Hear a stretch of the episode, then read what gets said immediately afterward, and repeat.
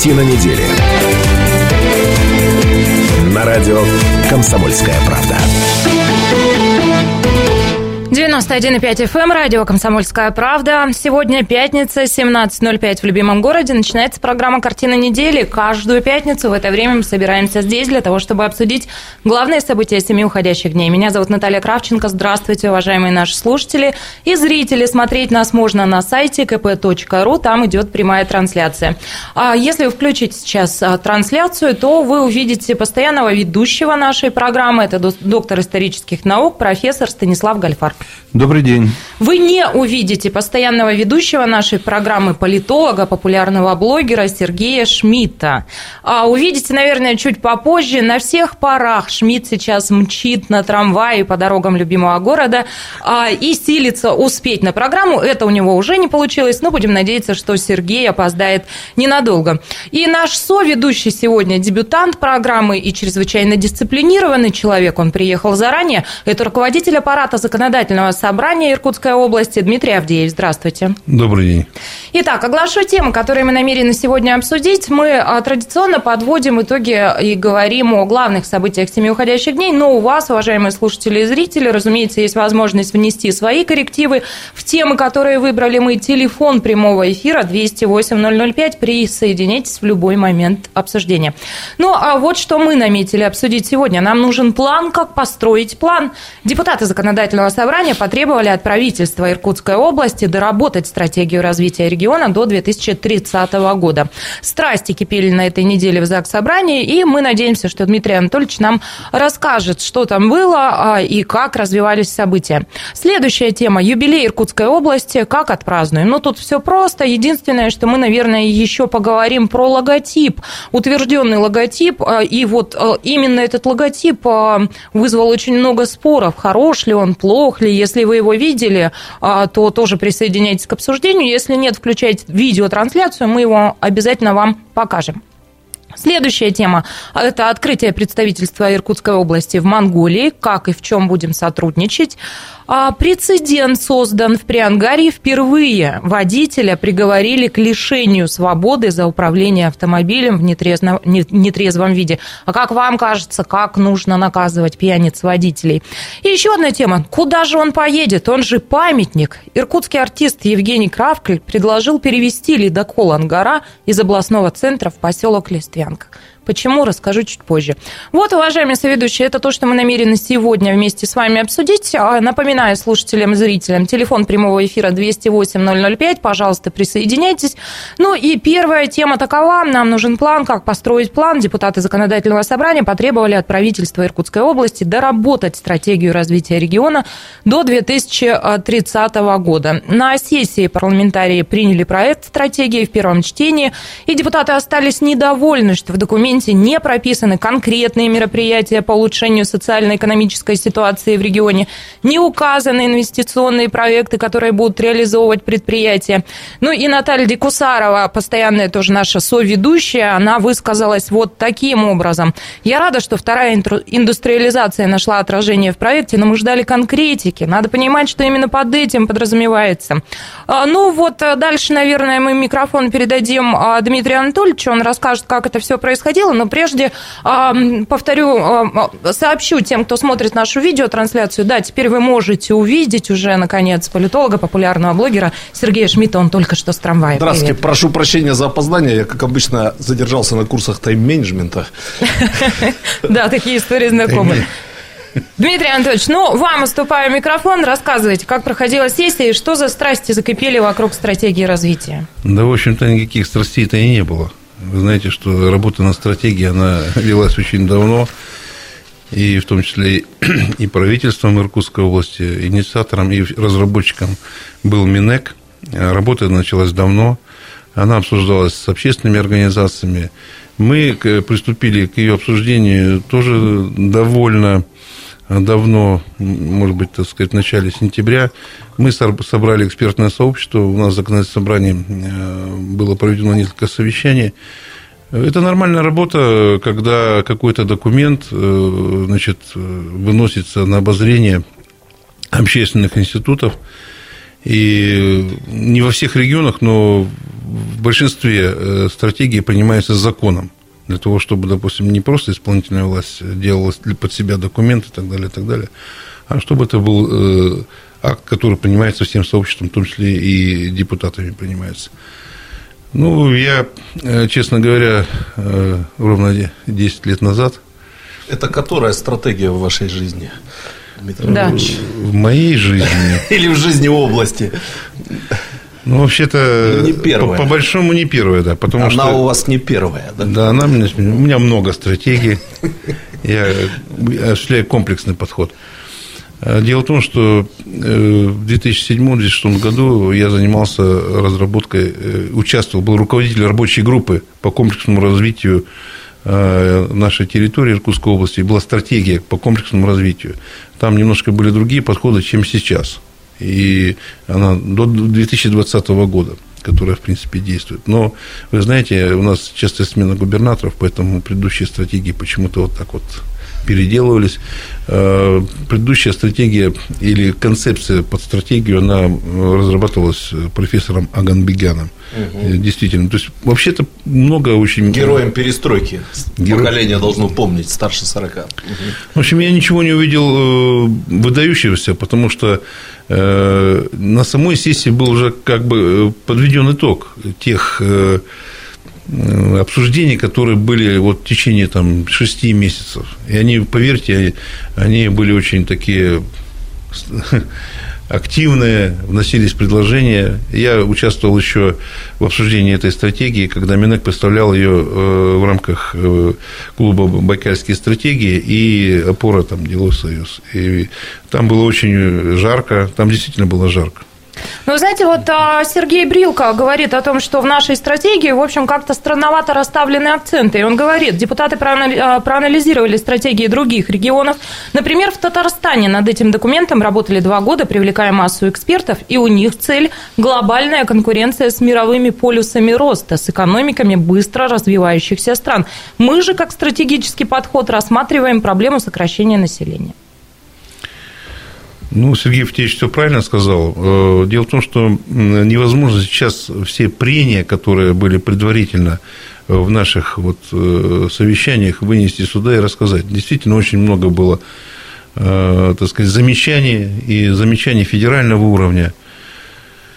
Значит, то, что касается вообще подхода к стратегии, ну, некоторые говорят, что это, в общем-то, очень слабый документ, потому что разрабатывал лишь только сам Минэк. Э, в нашем случае, когда мы разрабатывали, мы привлекали экспертов, то есть они разрабатывали видение, потому что они специалисты. Когда чиновники именно разрабатывают сам под себя, знаете, сам издат, сам писать, сам читать, угу. вот, то получается, что это в принципе план работы на какой-то период времени. То есть превращается, это не стратегия, и там много выпадает из э, научной мысли, из, из, из механизмов, которые могут действительно поставить стратегические планы. Потому что сразу сужается поле.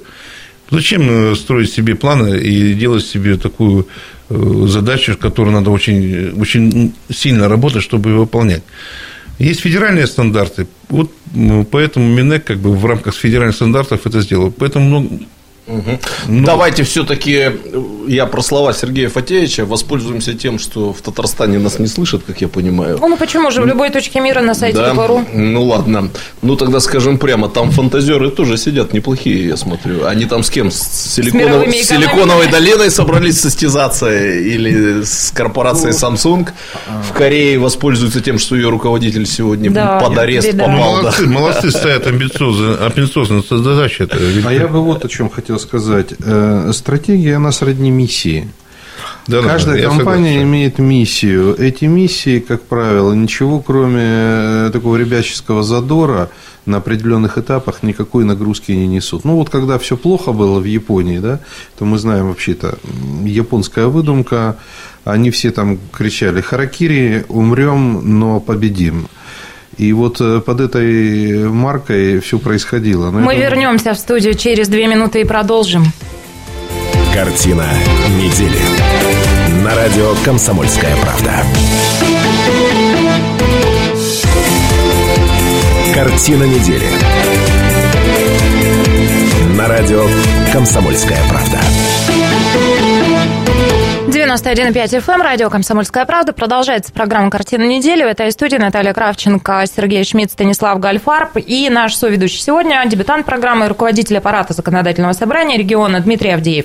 Обсуждаем мы стратегию развития Иркутской области. На этой сессии депутаты остались вроде бы ею недовольны, попросили ее доработать. А, речь идет, ну, действительно, Сергей а, справедливо заметил, а, которая из стратегий, да, в данном случае речь идет о стратегии развития региона до 2030 если мне память года. не изменяет, некоторые словосочетания, например, вторая индустриализация, они звучали при предыдущем губернаторе и, видимо, тоже обсуждались в качестве Ну, я попытаюсь да? договорить, если дадите возможность. Пожалуйста, конечно. Значит, Вы э, остановились на харакире, Станислав Васильевич. Да. Только не делайте. Я хочу, я хочу сказать, что на самом деле стратегий было не так уж и много. А вот, это все, опять же, вот э, такая публичность наша э, позволяет нам сказать, этих стратегий было море. У нас э, реальных губернаторов было, по-моему, четверо. Каждый губернатор считает, что обязательным упражнением должна быть стратегия. Это на самом деле правильно. Понять реально четверо. Да. Ну, я Есиповского не беру, пардон. Он пришел и ушел. А вот. Э, Тишанин, Говорин, Ножиков, все имели, э, Ярущенко, все имели, вот четверо человек имели стратегии. Нет, ну Мезенцев, Мезенцев пять. А при Дмитрии Федоровиче, насколько я помню, стратегии не разрабатывалась. А, в этом да, ее не... Нет, так-то не каждый губернатор, не каждый иркутянин досчитает э, список. Да, я ну, список губернаторов прочел до сих И так все-таки да. вернусь. А, на самом деле, посмотрите, какая забавная история происходит. Территория границ своих не поменяла Иркутская губерния.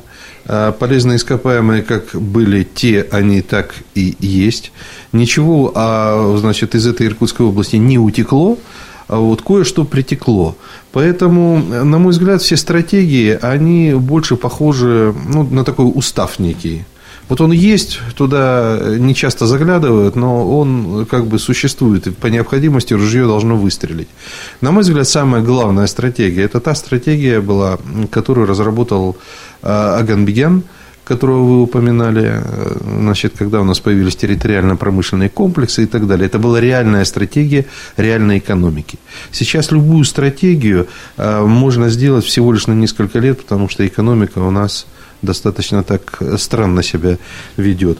Что касается реакции депутатов – и позиции э, правительства или губернатора, я бы даже не стал их противопоставлять. У каждого своя игра и свое видение. А, депутаты вообще в принципе должны все критиковать и все подвергать сомнению. Потому что за каждым из них стоит гигантское количество интересов.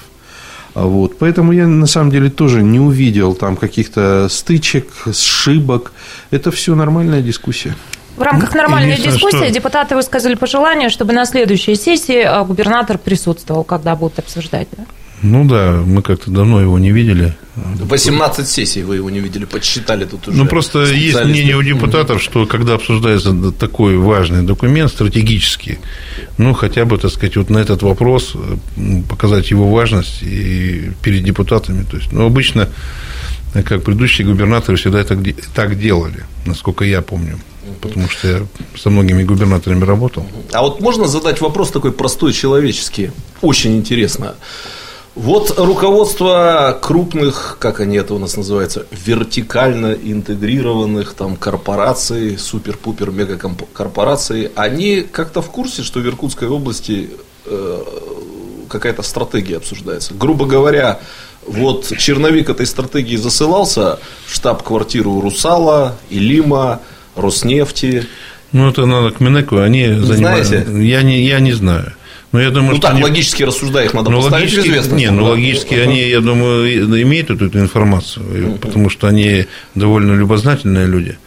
Поэтому от них... Нет, их можно понять, да. Да, они смотрят, их интересы каким-то образом стыкуются, не стыкуются. Я думаю, что они стопроцентово знают, о чем идет речь по одной простой причине. При, всех их, при всей их дурной самостоятельности, то есть они чихать хотели на эту территорию, предположим, кроме того, чтобы взять отсюда все, там есть план по налогам, там есть план по природопользованию, как это вот все по экологии и так далее. То есть я думаю, они в курсах. Нет, они в курсе. У них есть специальная структура, которая называется по взаимодействию с государственными органами власти. Да, вот, вот. Ага. И они всегда контактируют и Естественно, тем более эта стратегия, она э, выпускалась в общественное мнение среди различных организаций, там присутствовали люди, поэтому... Я, Станислав Ильич, этот вопрос задал, потому что вы-то имеете в виду успешные стратегии все-таки в условиях административно-командной экономики, я же правильно понимаю? Ну...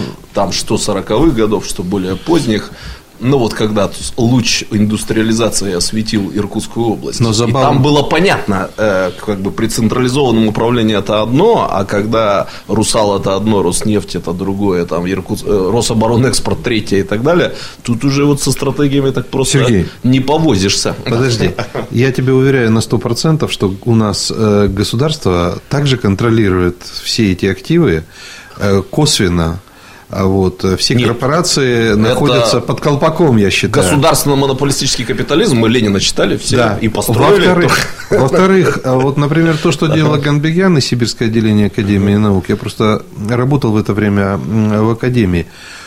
Там настолько был либеральный подход ко всему этому безобразию, он настолько был, ну, как бы реален, угу. что в любой экономике он бы сработал. Но вот эти территориально-промышленные комплексы, они дали жизнь городам, да, тому же Саянску тоже усолье появилось. То есть, э, вообще уникальная штука. Они были гораздо смелее в своих позициях и в своих, так сказать, эм, ну, скажем, схемах, чем при экономике сегодняшней, как ее назвать, капиталистической? Государственно-монополистический капитализм. Э, Государственно, ну, пускай будет так. Так То нет, есть, ну, наш родной Владимир Ильич... Э, они были смелее, они были смелее. Ну, можно вернуться к стратегии. Дело в том, что вот э, депутаты не против стратегии, они против ее наполнения.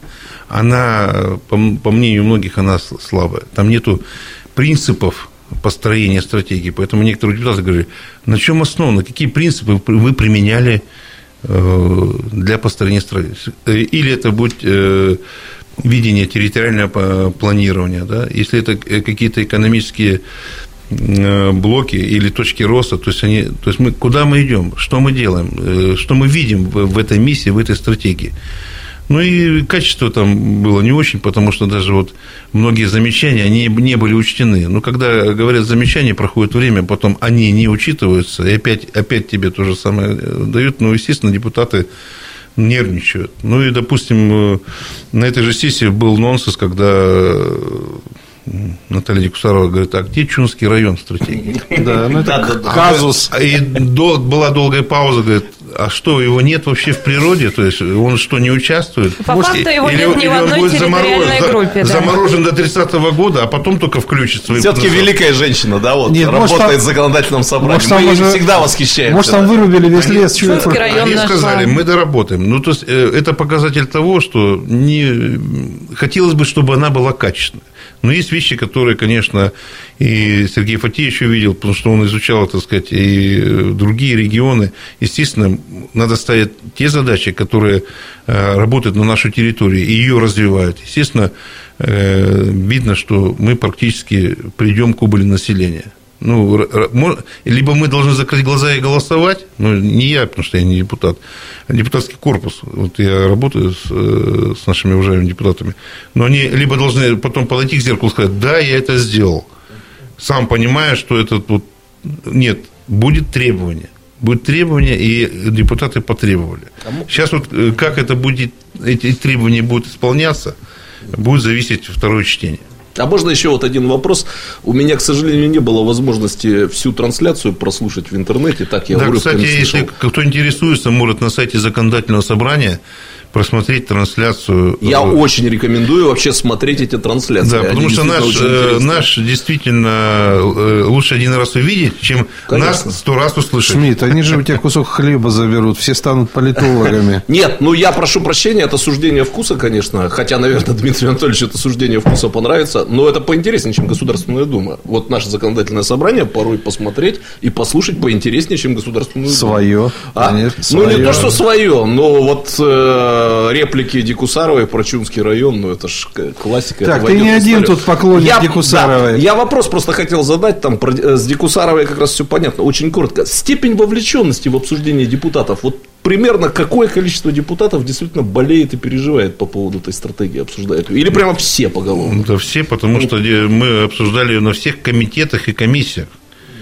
то есть на профильных комитетах и комиссиях. Потом обсуждали и до этого в различных общественных я говорю, я вот лично участвовал в клубе «Байкальские стратегии» еще в, начале. Там очень много было дельных и очень важных э, замечаний.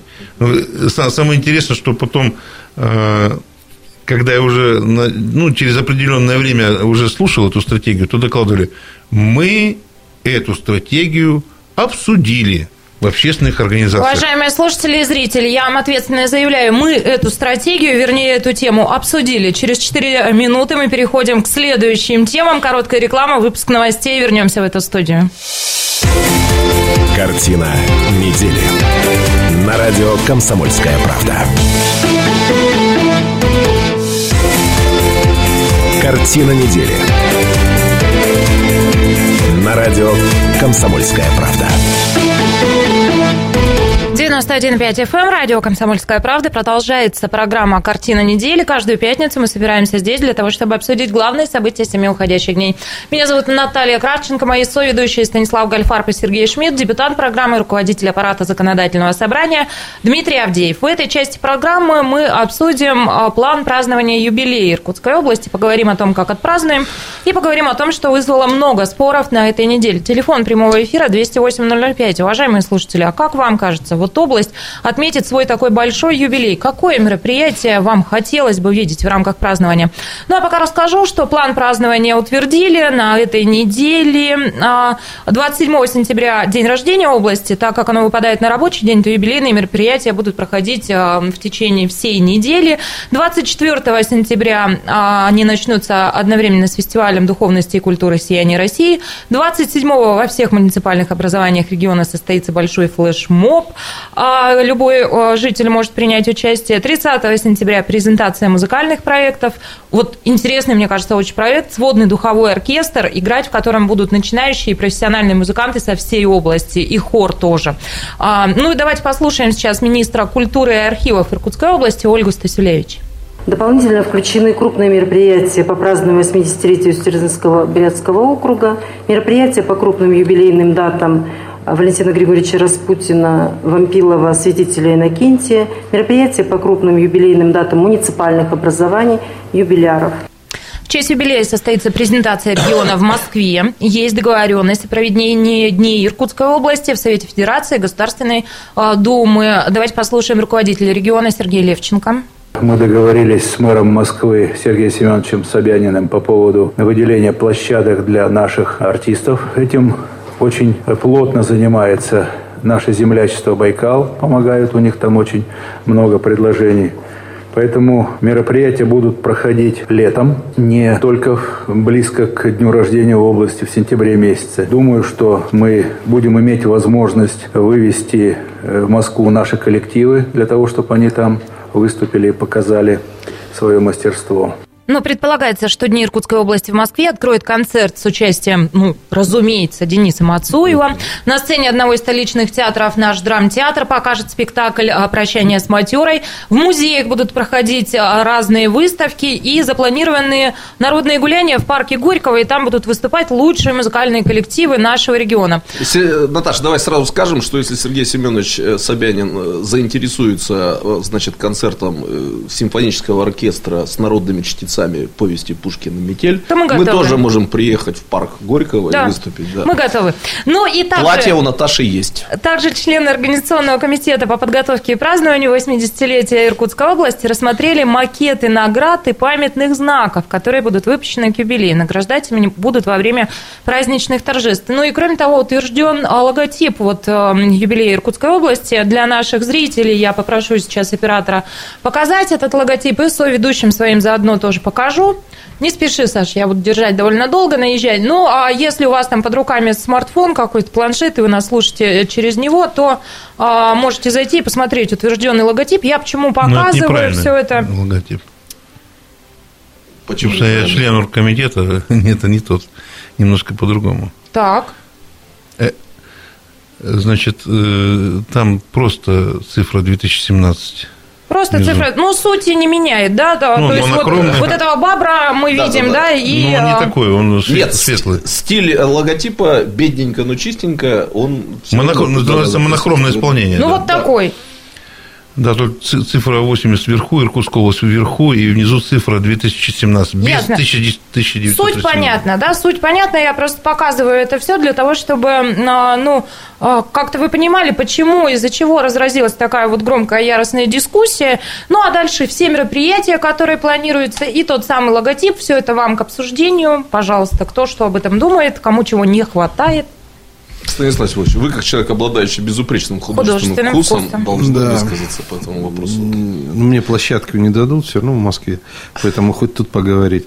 А, я э, с точки зрения исторической скажу, мне этот спор напоминает спор э, в одном из прекрасных э, детских художественных фильмов, а, по-моему, «Путешествие Садко», помните, там бояре ходили и между собой все время дрались, и они носили, значит, такие обрезки деревянные, и, значит, э, говорили, и все пытались узнать, с какого конца растет дерево, с одного или с другого. При этом они друг друга мутузили.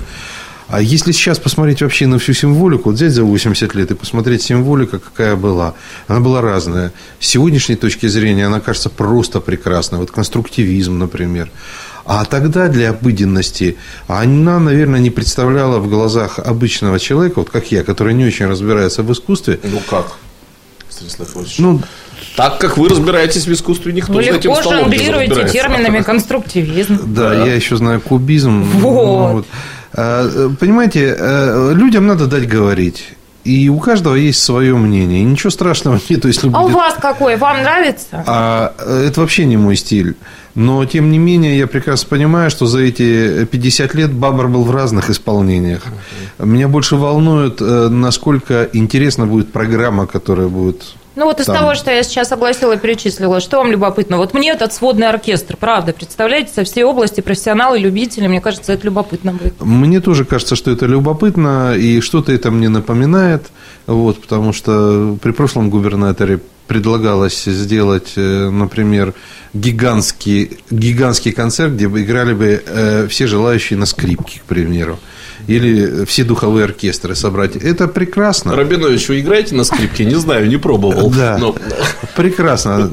Вот. Мне кажется, что главное, чтобы люди понимали, что большинство денег не из бюджета взято, а что много спонсоров, которые помогают Иркутской области, что землячество позволило привлечь эти средства в Иркутскую область, и все будет, по-моему, хорошо.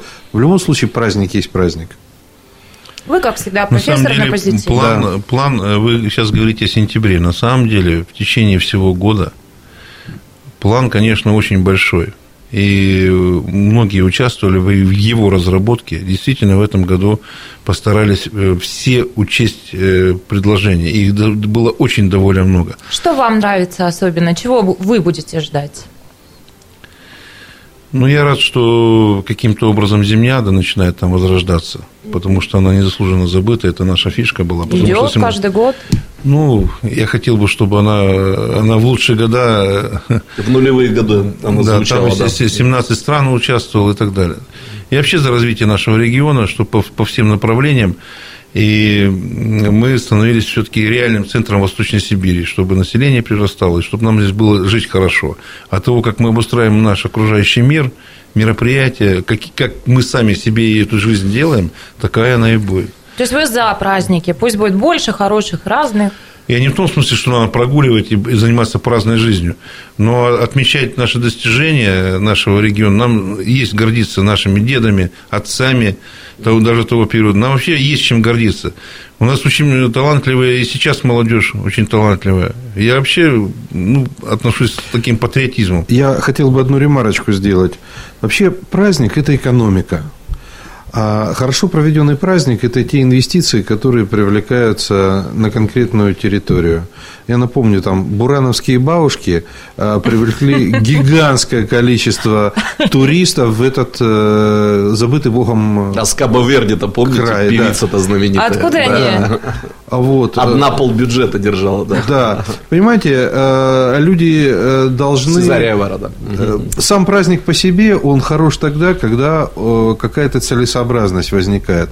Ну, слушайте, ну Иркутская область настолько богатая не только Байкалом.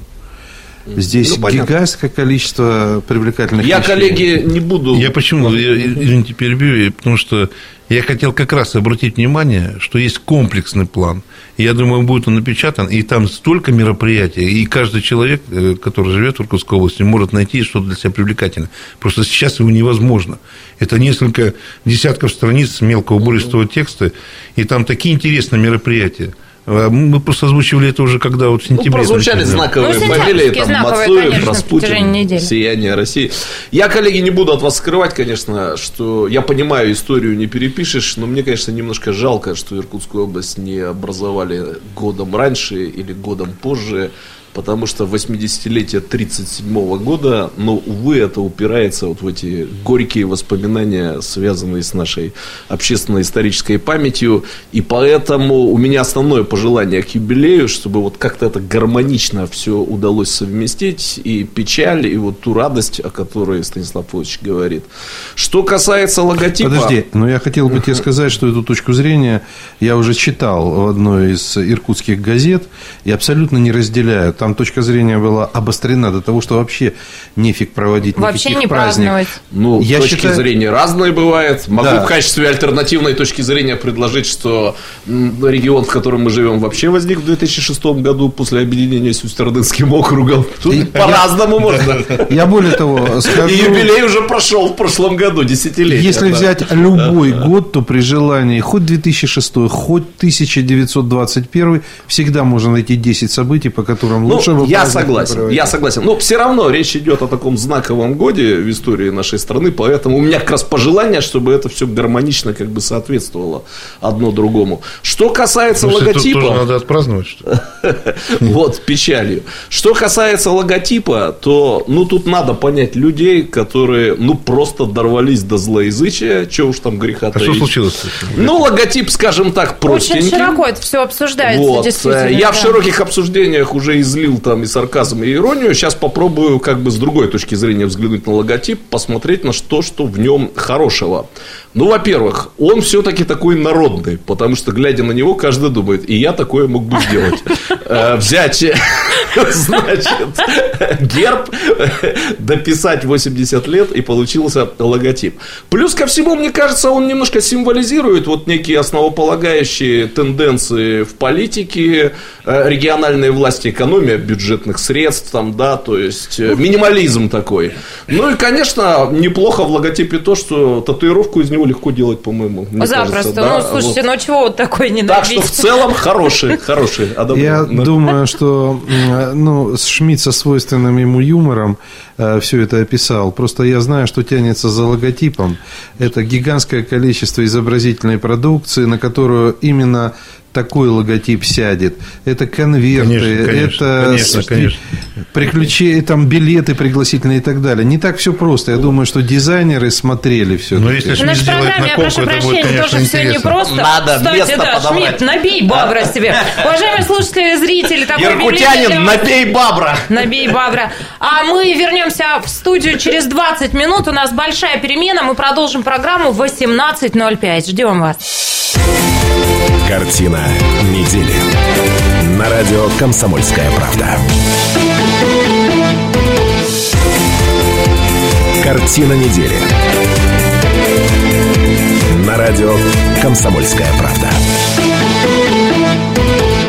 91,5 FM, радио «Комсомольская правда», 18.05 в любимом городе. И продолжается программа «Картина недели». Меня зовут Наталья Кравченко. Здравствуйте еще раз, уважаемые наши слушатели и зрители. Смотреть нас можно на сайте kp.ru. Там идет видеотрансляция. Если вы ее включите, то увидите, что постоянного ведущего программы, политолога и популярного блогера Сергея Шмидта мы из программы выгнали за плохое поведение в первой части. Сейчас будем без него. Но если серьезно, Сергей Федорович Иванович отпросился по уважительной причине, и мы вот благостно настроены сегодня его отпустили. А, работать будем сейчас втроем. Это постоянно ведущий программы, доктор исторических наук, профессор Станислав Гальфар. Добрый вечер. И дебютант программы, руководитель аппарата законодательного собрания Дмитрий Авдеев. Добрый вечер. Интересно себя депутатом, конечно, чувствовать. Ну, что ж, век живи. А где еще почувствуешь себя? Приходите да, к нам в программу, да, приходите. А, и уже, разумеется, в следующий раз я вас так представлять не буду. Как-то сразу помолодел. Итак, темы программы, которые мы обсудим в этом часе. 208-005, телефон прямого эфира. Уважаемые слушатели, зрители, пожалуйста, присоединяйтесь к обсуждению. Итак, а, открытие представительства Иркутской области в Монголии. Как и в чем будем сотрудничать с соседями? Прецедент создан в Приангаре впервые. Водителя приговорили к лишению свободы за то, что он сел за руль пьяным. А куда же он поедет? Он же памятник. Иркутский артист Евгений Кравкль предложил перевести ледокол Ангара из областного центра в поселок Листвянка. Вот темы, которые мы планируем обсудить. Пожалуйста, присоединяйтесь. Телефон прямого эфира 208 005. Ну и начнем. Проверьте, пожалуйста, профессор, скажите нам, пожалуйста, что-нибудь еще. Первый, все, второй. Все, все прекрасно, вы с нами, вы к нам вернулись. Ну и так, открытие представительства Иркутской области в Монголии. А, все это случилось на этой неделе. Большая делегация там побывала в социальных сетях. Мы могли отслеживать, как пафосно и торжественно проходили эти мероприятия. Ну и рапортует нам а, пресс-служба правительства и губернатора Иркутской области о том, что наш регион готов предоставлять а, конечную продукцию деревообрабатывающих предприятий региона для экспорта в Монголию. Об этом губернатор сообщил на встрече с председателем Великого государственного хурала Монголии. Процитирую дальше Сергея Левченко. Продукция лесопереработки из России в Монголию в основном поступает из Иркутской области. Мы можем усовершенствовать этот процесс. Есть планы по созданию на территории Приангария совместных предприятий деревообработки с выпуском конечной продукции, предназначенной а, для экспорта именно в Монголию, сказал губернатор. А, ну и кроме того, а, Продукция топливно-энергетического комплекса на протяжении многих лет остается основной статьей экспорта Иркутской области в Монголию. А вот об этом тоже говорили. Это все вам к обсуждению. Как вам вот налаживание таких связей, такое соседство и какие перспективы вы во всем этом видите? Ну, я позволю себе начать тогда. А Дмитрий Анатольевич меня, может быть, поправит. Я считаю, что то, что вернули представительство, которое всегда было в Монголии, это правильно. Вообще Монголия – это та страна, а, которая, я бы сказал так, на уровне и политики, и экономики, и дружбы, и как угодно этот ряд можно перечислять. А, это та страна, в которой должны быть э, у нас с ними наитеснейшие отношения. Во-первых, это прекрасный рынок. Это рынок развивающийся. Во-вторых, судя по составу делегации, я думаю, что там не только вопрос о лесе решается, но туда полетел известный ресторатор а, Коренев Юрий Евгеньевич, значит, наверное, что-то и по продовольствию э, будет решаться. То есть там э, много таких людей, которые имеют и свои бизнесы, и мне кажется, что Монголия – это стратегическая на самом деле территория для нас. Слушайте, исторически мы торговали через Монголию и с Китаем. Я так напоминаю, Кяхтинский торг – это гигантская экономическая структура была. Так что э, если будет там хороший представитель, если он развернется, то Иркутская область получит от этого преференции, а монгольская земля получит э, неплохие товары из Иркутской области по нормальным ценам. А они нам кашемир со скидкой. Кстати, тоже... Извините, женская реплика. Ну, согласитесь, да. Я там много бывал, конечно, я знаю, что кашемир, он дороговато, конечно. Я только хочу сказать относительно кашемира, так не будем на минуточку забывать, что во время войны Монголия, ну, я не скажу, что кормила а Красную армию. Там, на самом деле, в Монголии самое лучшее мясо. Это лучше, чем в Австралии, так, между прочим, потому что ближе к нам. Поэтому, если они будут сюда поставлять мясо... Сарлык, да? Да. Ну, видите, кому что, девочкам кашемир, мальчикам мясо, да. Дмитрий Андреевич, вы как смотрите на эту новость? Я очень положительно это смотрю, потому что мы длительное время развивали взаимоотношения с Монголией, особенно очень много в период, когда был губернатором Борис Александрович Говорин. Очень много было проектов, очень много, э, так сказать, было сделано. Там было представительство. И действительно, после этого, когда Борис Александрович еще был послом Российской Федерации в Монголии, очень много проектов полезных для России и для Иркутской области там было сделано.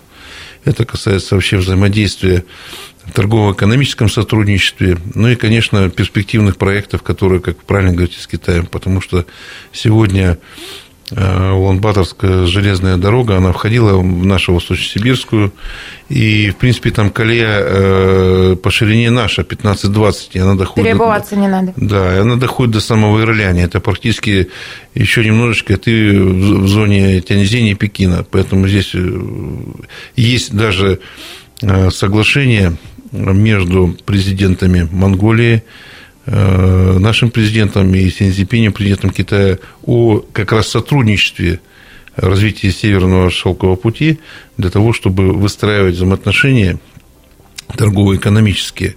И здесь, я думаю, Иркутская область от этого выиграет. Сегодня Монголия там делает международный координационный центр для того, чтобы через Монголию шли вот эти вот потоки. Я думаю, мы только от этого выиграем. Особенно развитие пограничного перехода, э, Монды, Э, который реально, так сказать, ближе к Иркутской области.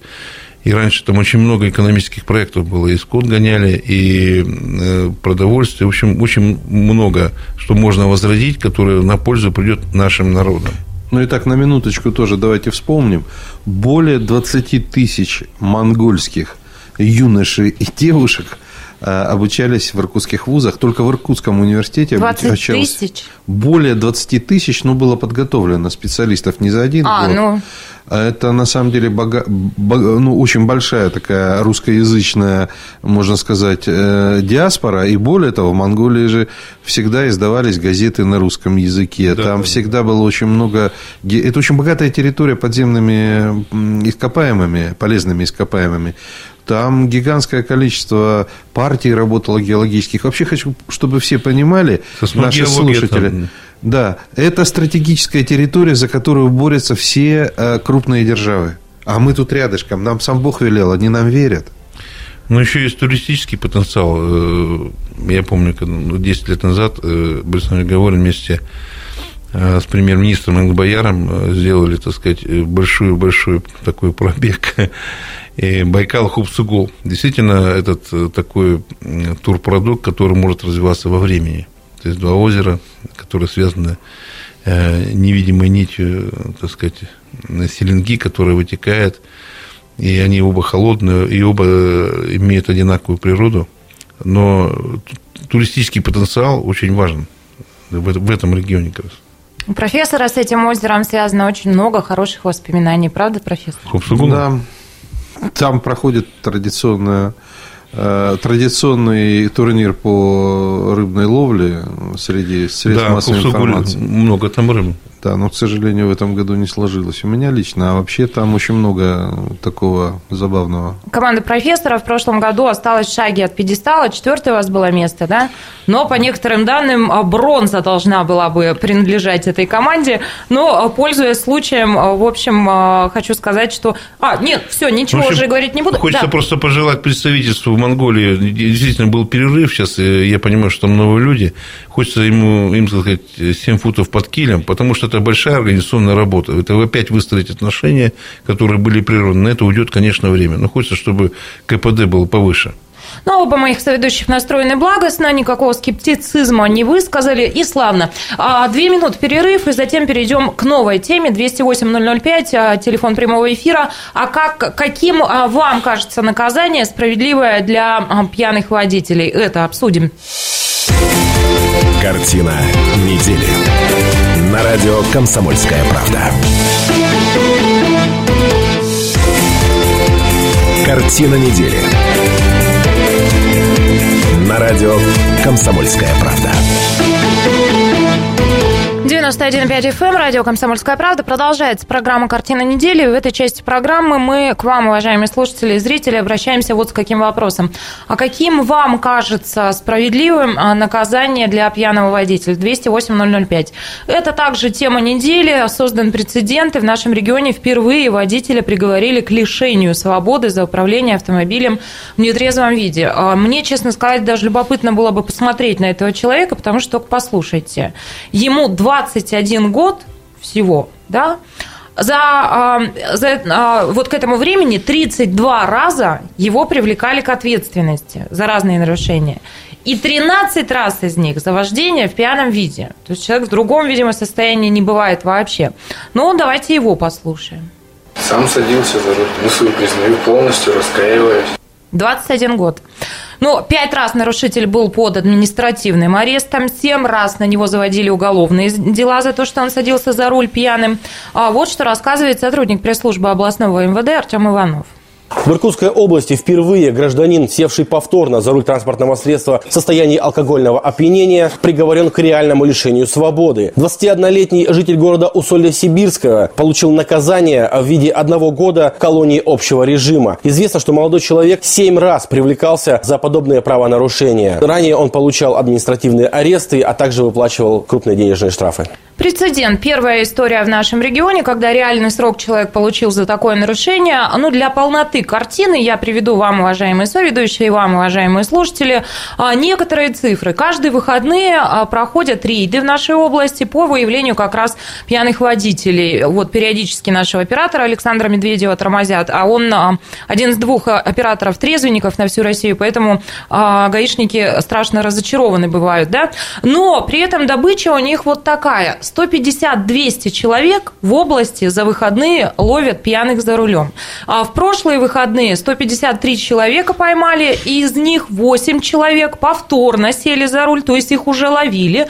И в связи с этим у меня вот тот же самый к вам вопрос. Как вам кажется, какое наказание было бы адекватным для таких людей? Ну, потому что угрозу, которую они все представляют, ну, переоценить, мне кажется, невозможно. Но вот та статистика, те цифры, которые я приводила, и вот тот пример, да, то есть люди раз за разом продолжают это делать. У меня перед глазами пример всем известной Мары Багдасарян, московской барышни, э, которая там бесконечное количество раз создает э, опасные значит, инциденты на дороге. Но она вроде трезвая гоняет. Ну, это суть не в, не в этом, трезвая или пьяная, но я бы на самом деле настолько ужесточил закон Видимо, закон не позволяет э, службам э, адекватное наказание э, давать. Я бы настолько ужесточил этот закон, который ставит опасность людей, чтобы они просто боялись вообще взглянуть на машину, либо насмерть забирал права. Вы вспомните, сколько у нас случаев было. То есть лишение прав за первое же, вот первый раз человек попался, и лишать прав навсегда, да? Вот в основе профилактики наркотиков, э, как правило, лежит пропаганда, лучше их не пробовать ради интереса. Потому что если ты не знаешь, что это такое, тебя к ним и не тянет. Как только ты знаешь, что это такое, ты начинаешь потихоньку к этому делу привыкать и втягиваться. Точно так же и здесь. Любая опасность, которая грозит человеку, должна быть наказана однозначно. Ну, это мое такое мнение.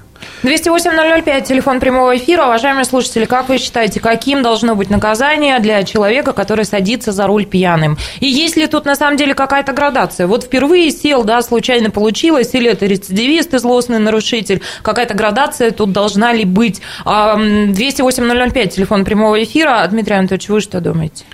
Вы водите ну, машину? Ну, конечно, нет, я не вожу машину. Э, я раньше водил, сейчас у меня просто нет времени заниматься машиной.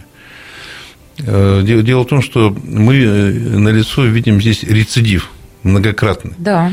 Я вот что-то не увидел, чтобы его там условно давали. И, в общем-то, я думаю, э, если рассмотреть, вот как бы в каком-то графике вот эти нарушения, то есть многократное, многократное, многократное. Видимо, если не было этого повышения, да, наказания, поэтому он еще совершал, ему ничего не, не было и так далее, и так далее. Мне кажется, надо повысить ответственность сразу. То есть, если повторно, то надо сразу повышать резко ответственность. Если еще раз, или там без прав, то есть лишать прав, потом, если без прав пьяный, это еще серьезнее нарушение. То есть, а здесь мы видим, как бы, сколько у него было этих э, Сейчас подскажу, 13 раз за вождение 13 в пьяном раз. виде. Ну что, 13 раз надо было, понимаете, это 13, вообще-то машина – это средство повышенной опасности. Это 13 раз мы просто подвергали жителей, а вдруг это дети где-то на переходе, а вдруг это люди, которые, мы знаем, на остановку пьяного водителя заезжает и всех сметает. Конечно, надо очень жестко к этому относиться и не ждать пока 13 раз. Может быть, э, повышающим коэффициентом, а то 13 раз случилось, и не было, так сказать, повышения ответственности за предыдущий раз. То есть, если повторно, понятно. Но я там не увидел условно. То есть, может быть, после третьего раза надо было бы дать условный срок. Наши слушатели в обсуждении этой темы еще более радикально высказывались. Вот на неделе мы это обсуждали. Знаете, что предлагают? А, изымать машину пользу, вот, ну, собственно, государства, забирать а, машину. Ну, впрочем, как и прав, да, лишать.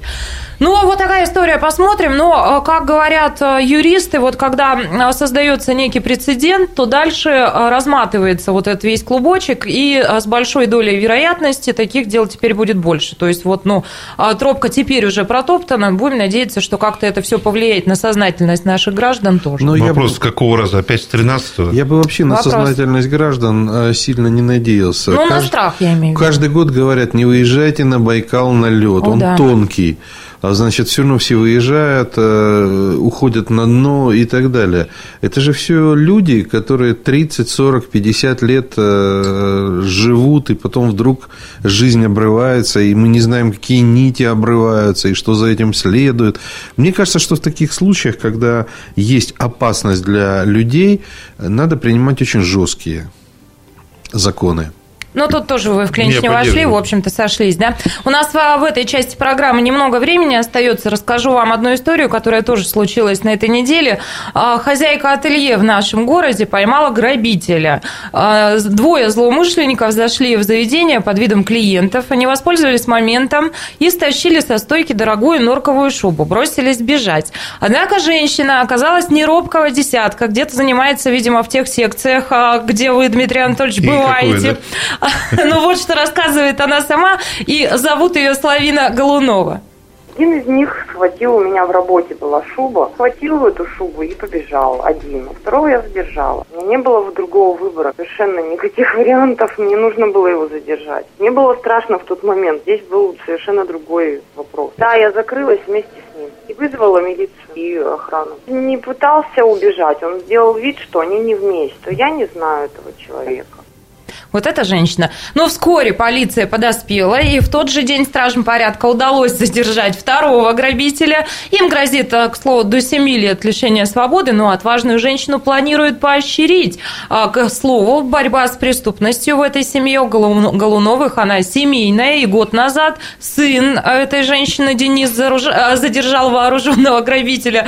Ну, это вам так, знаете, штрихи к портрету про иркутских женщин. Скоро 8 марта, можете какими-то репликами обменяться а про то, какие они иркутянки. Ну, насчет реплик еще как-то рановато, а может, частное агентство детективное так как-то к ним льнет это задерживать преступников – Интересно, она задерживала с приемами, э, так сказать, самообороны или просто закрыла дверь? Вы знаете, мне кажется, с приемами, потому что она ведь заперлась с ним вместе в одном помещении. То есть она не просто его где-то заперла, а, а вот с ним вместе. Поэтому вот, видимо, и не опасалась. А мы тут с Дмитрием Анатольевичем обсуждали за эфиром такую историю, что сегодня в единоборство достаточно много приходит женщин. Как вам кажется, почему это происходит? Потому что а, девушкам, иркутянкам, им вот хочется чувствовать себя сильными и уверенными, или вынужденная мера – это вот эмансипация, что мы Я становимся думаю, сами сильнее? Да? Общество меняется, конечно.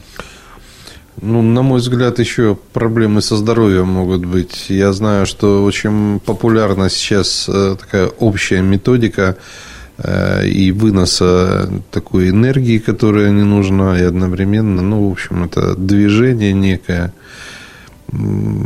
мне кажется, это настолько индивидуально. Я бы просто пожелала всем нашим слушательницам, чтобы у них никогда не было ситуации, в которой им пришлось бы применить свою силу или какие-то полученные навыки. Пусть все это вас стороной обходит.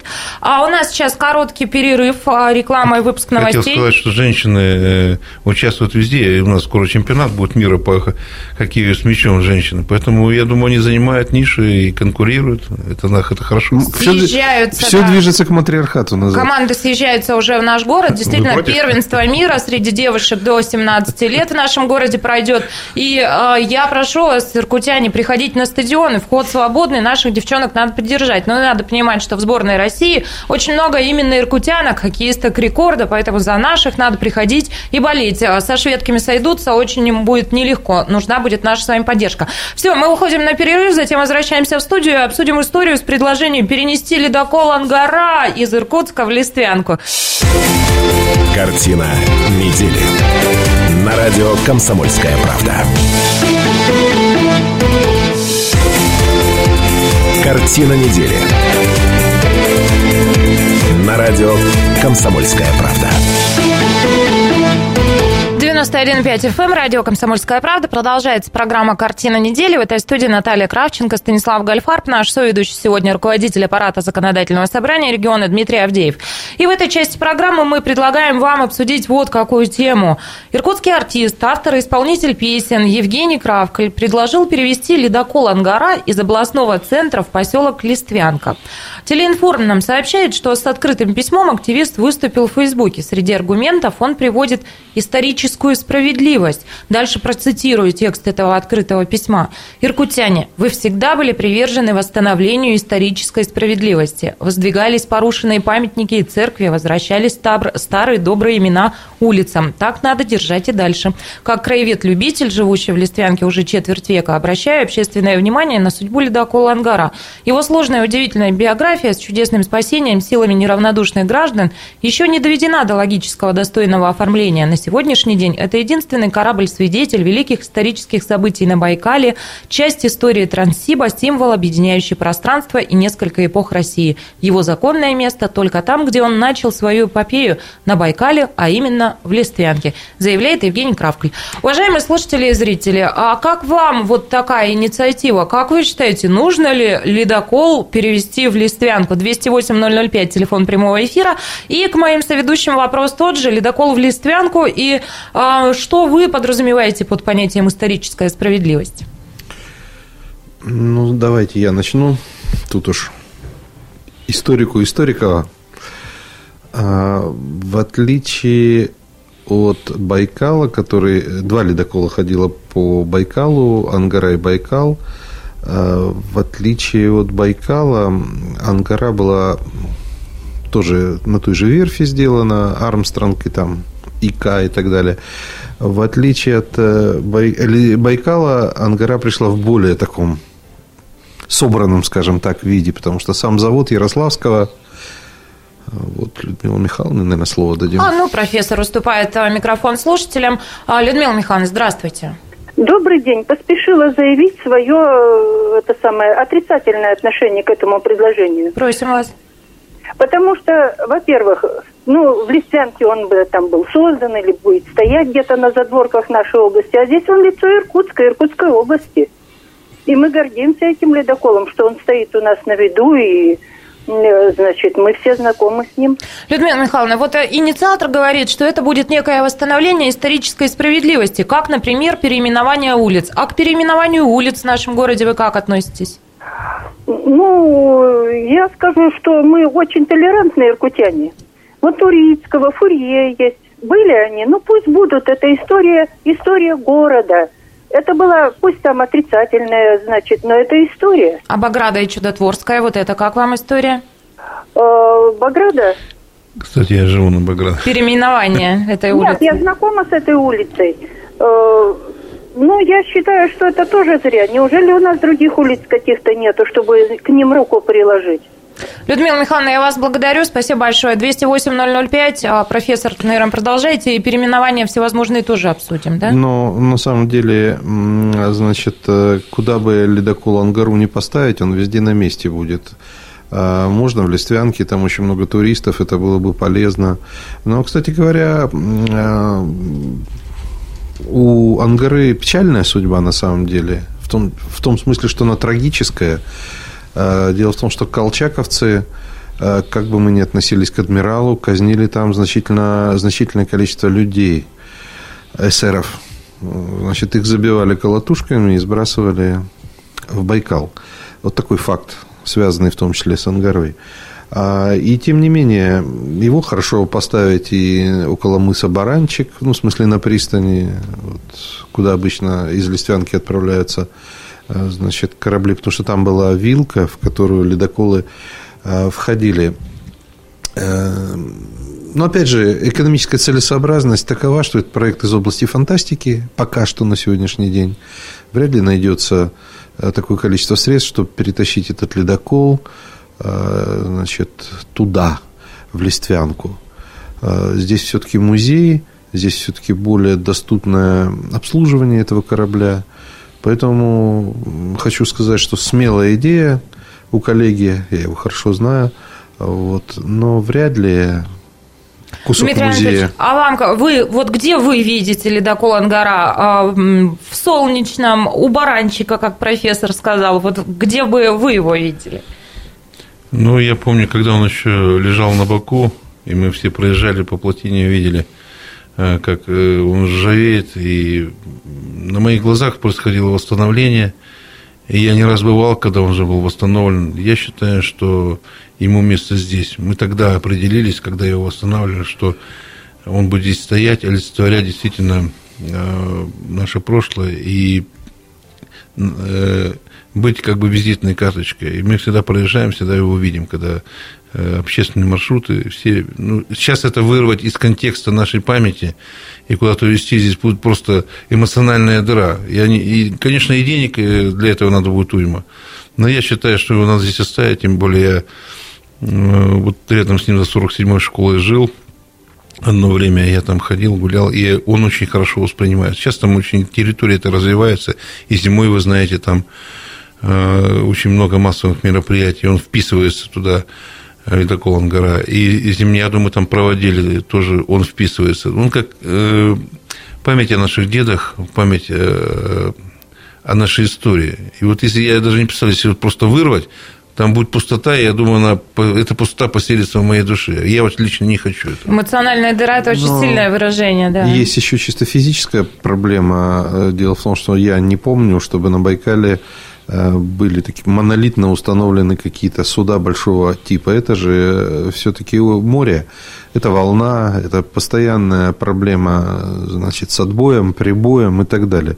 Ну, если уж общественности некуда будет девать денег, если вдруг по Чечаяне найдется такая штука, можно посмотреть, какой кораблик установить э, на Байкале. На Черном море же сделано много таких э, памятников. Там и рестораны, и музеи, и танцплощадки есть.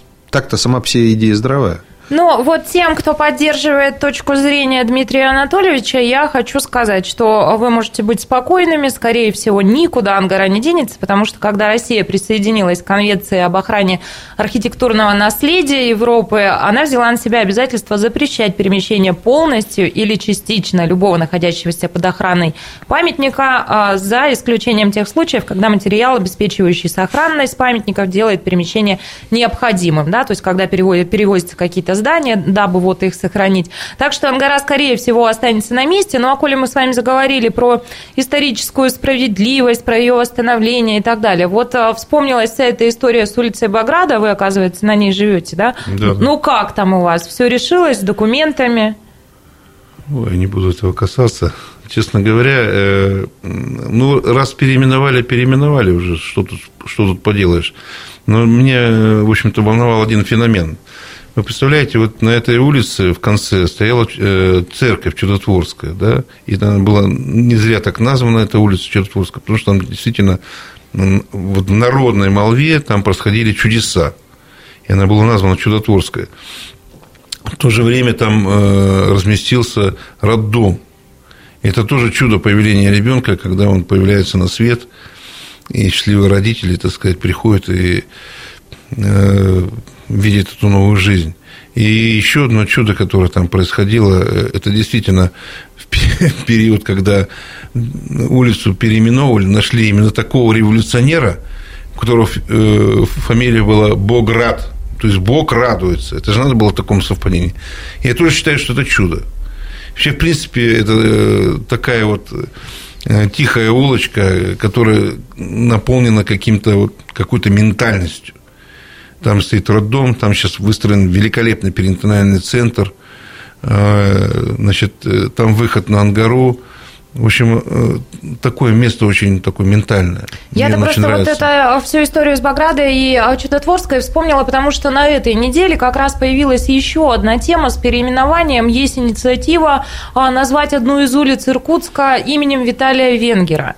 И ну, говорят о том, что было бы неплохо, э, чтобы переименовать эту ули... Э, улицу Марата. Вот она идет к драмтеатру, к храму Виталия Венгера, да, и жил он вроде бы где-то там. Я просто к тому, что в нашем городе все эти вещи происходят, как практика показала, чрезвычайно болезненно. Как вам вот эти ну, инициативы? Можно я вот еще один момент скажу? Как бы я вот сказал. Вот до этого, как ее переименовали, там было написано улица Баграта, бывшая Чудотворская. Надо было написать улица Чудотворская, бывшая Баграта. Потому что роддом на Баграта уже, уже мы, э, ну, понимаете, да. мы когда одно делаем, другое вырываем. Ну, так же, ну, пусть она будет Чудотворская. Ну, написать пусть, э, как до этого была Баграда, бывшая Чудотворская, ну, табличку просто переименовать чтобы оставить память хотя бы. Потому что многие на этой улице прожили. Да. Это мы вырываем кусок истории. Я к этому делу отношусь эм, спокойно. Думаю, что, конечно, Марат никакого отношения к Иркутску не имел. Но это э, достаточно такой вульгарный э, подход. Я за то, чтобы э, имя Венгера было увековечено, или училище, как предлагается, либо даже улица Венгера, не вопрос. Просто нужно проделать определенную работу, ту, которую обычно проделывают. Работа с общественностью, работа с определенными госструктурными органами и сделать из переименования не конфликт, а наоборот праздник. Потому что есть тысячу способов, как произвести это замещение с табличками, без табличек и так далее. Ну, слушайте, но у нас на самом деле такое гигантское количество великих людей в Иркутске, что эта работа, конечно, должна будет идти. Потому что пять советских, там, условно говоря, до революции было чуть ли там не 18 солдатских да, да, улиц. И вот как раз, когда солдатские переименовались, там городской глава обращался к общественности, они долго обсуждали и выносили, конечно, вердикт. А в данном случае, э, когда Баграта, то есть мы просто узнали по факту о том, что. Да, бог с ним, все, что сделано, все, как ну, говорится, уже сделано, быть, да, вопросов нет. К лучшему. Просто как сделано? Вот я думаю, что из той ситуации, когда с общественностью там слабо поработали, наверное, будут сделаны какие-то выводы. Да, и, и на будущее надо быть более, так сказать. Да, а то, что, а то, что Венгера надо увековечивать, это однозначно. Ну и, скажем, того же Юрия Левитанского, выдающегося поэта, который, конечно же, украсит его имя названная улица, конечно, украсит наш город. И таких много. На сегодня это все. Программа заканчивается. Это наша история. Это наша история. Эту программу для вас провели Наталья Кравченко, Станислав Гальфарб и наш соведущий сегодня, руководитель аппарата законодательного собрания Дмитрий Авдеев. Поздравляю вас с дебютом. Приходите к нам еще. А на сегодня Я это все. Я хочу быть мастером. Мастером уровня Гальфарба? Это вам 90 эфиров отвести надо. На сегодня все. Хорошего вечера пятницы, славных вам выходных. Завтра в городе снегопад. Будьте аккуратны. Картина недели. На радио «Комсомольская правда».